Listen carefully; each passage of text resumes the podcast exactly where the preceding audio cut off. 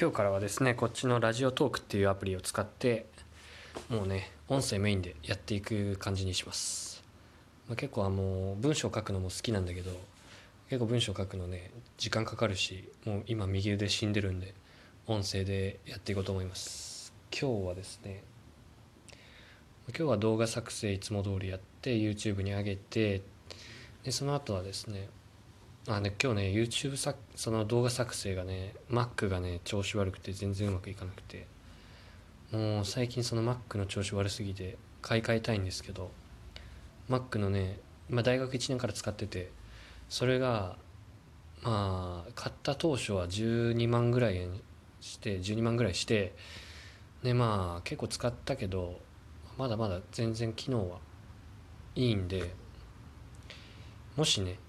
その Mac が Mac その買い取りっていうかね下取りみたいなことやってるんでそれで数万円でもなれば買い替えようかなと思ってたんですけど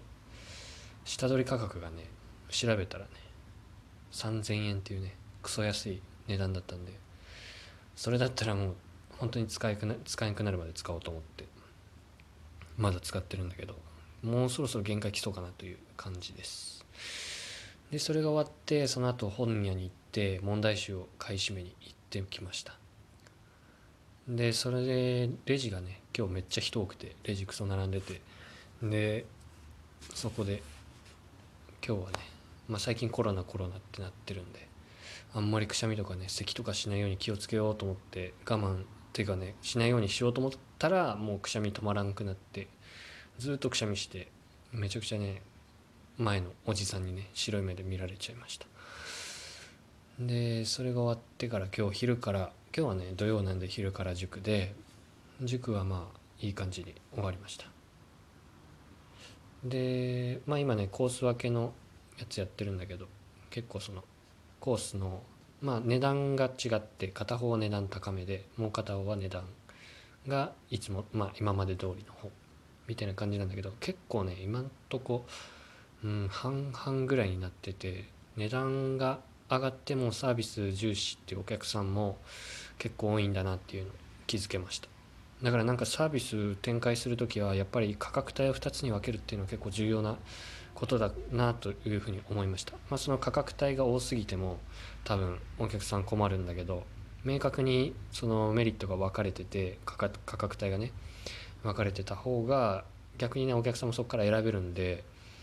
その何て言うんだろうこっちもねそれに合ったサービスを出してお客さんもそれに合った値段を払うということで互いにねいいんじゃないかなという感じで、うん、価格帯2つに分けるっていうのは、うんまあ、やってよかったかなと思います。まあ、であとはそれで大体誰がどっちのコースかっていうの決まって曜日も決まればあと空いてる場所にどんどん、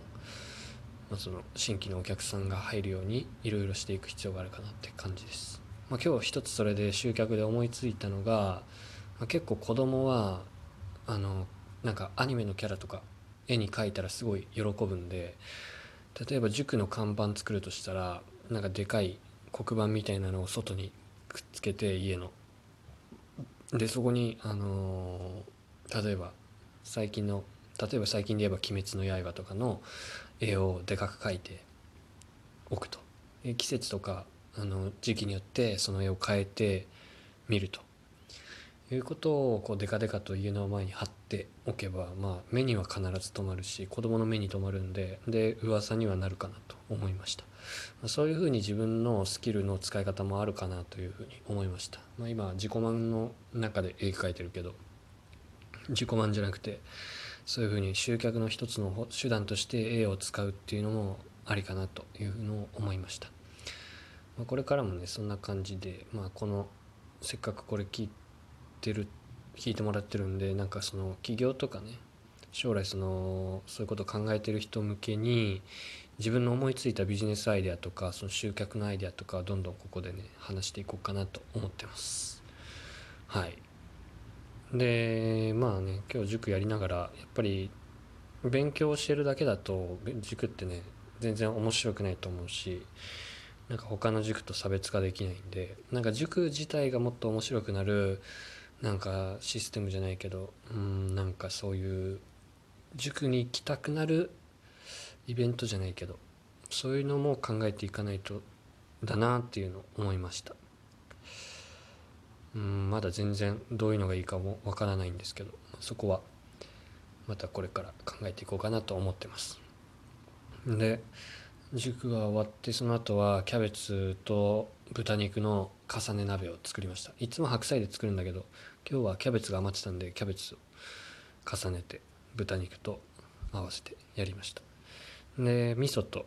白味噌と練りごまと塩で味付けをして無水料理やったんですけどもうねストーブはねマジでね何にしても何作っても絶対美味しくなるっていうね。だからストーブ本当に絶対ねあの自炊することがあるんだったら絶対1個買っといた方がいいと感じました。どれぐらいの違いかって言ったらうーんとえっとねあのあれスキーで人工雪でスキーをしたことしかない人とパウダーの雪を知ってるぐらいの違い。だと思います。うんちょっと例えがだいぶ下手になりましたけどそんな感じ。それぐらいストーブはすごい。っていうことです。であと今日はそれやって姉ちゃんからそのビリー・アイリッシュの「バッドガイ」を聴けっていうあの命令を受けて YouTube で調べて聞いたんだけどまあめちゃくちゃ有名な人なんですね。知らんかったけど。でもかなり独特な感じで最近はなんかそういう音楽は独特なのが結構人気な感じがするなというふうに感じました。例えば日本だったらあの King Gnu とかもねあんまりこう今までのアーティストとはちょっと違う感じだしそのビリー・アイリッシュも全然ロックとかそういうわけじゃないしでもその何て言うんだろう。あの R&B みたいな感じでもないしみたいな何とも言えない音楽でそれはそういうのが最近はこう人気なんだなと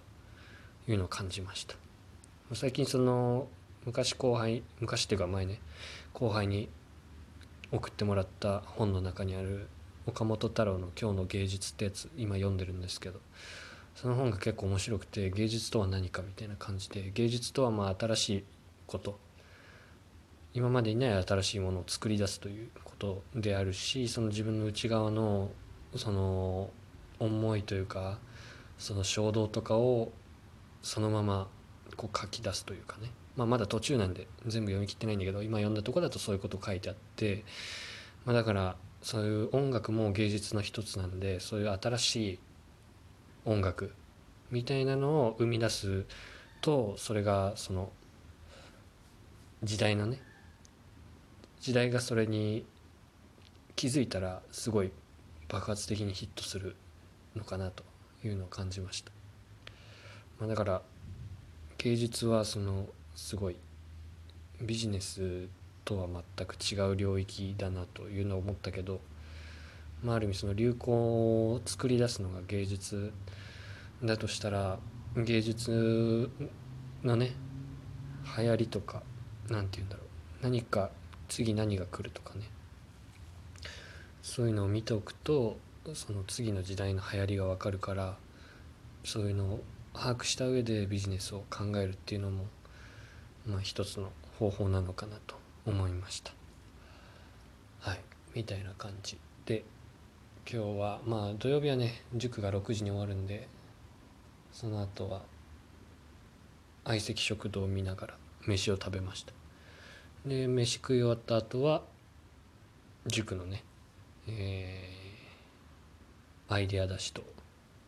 あとノート作成をちょっとだけしてみたいな感じでした。はい。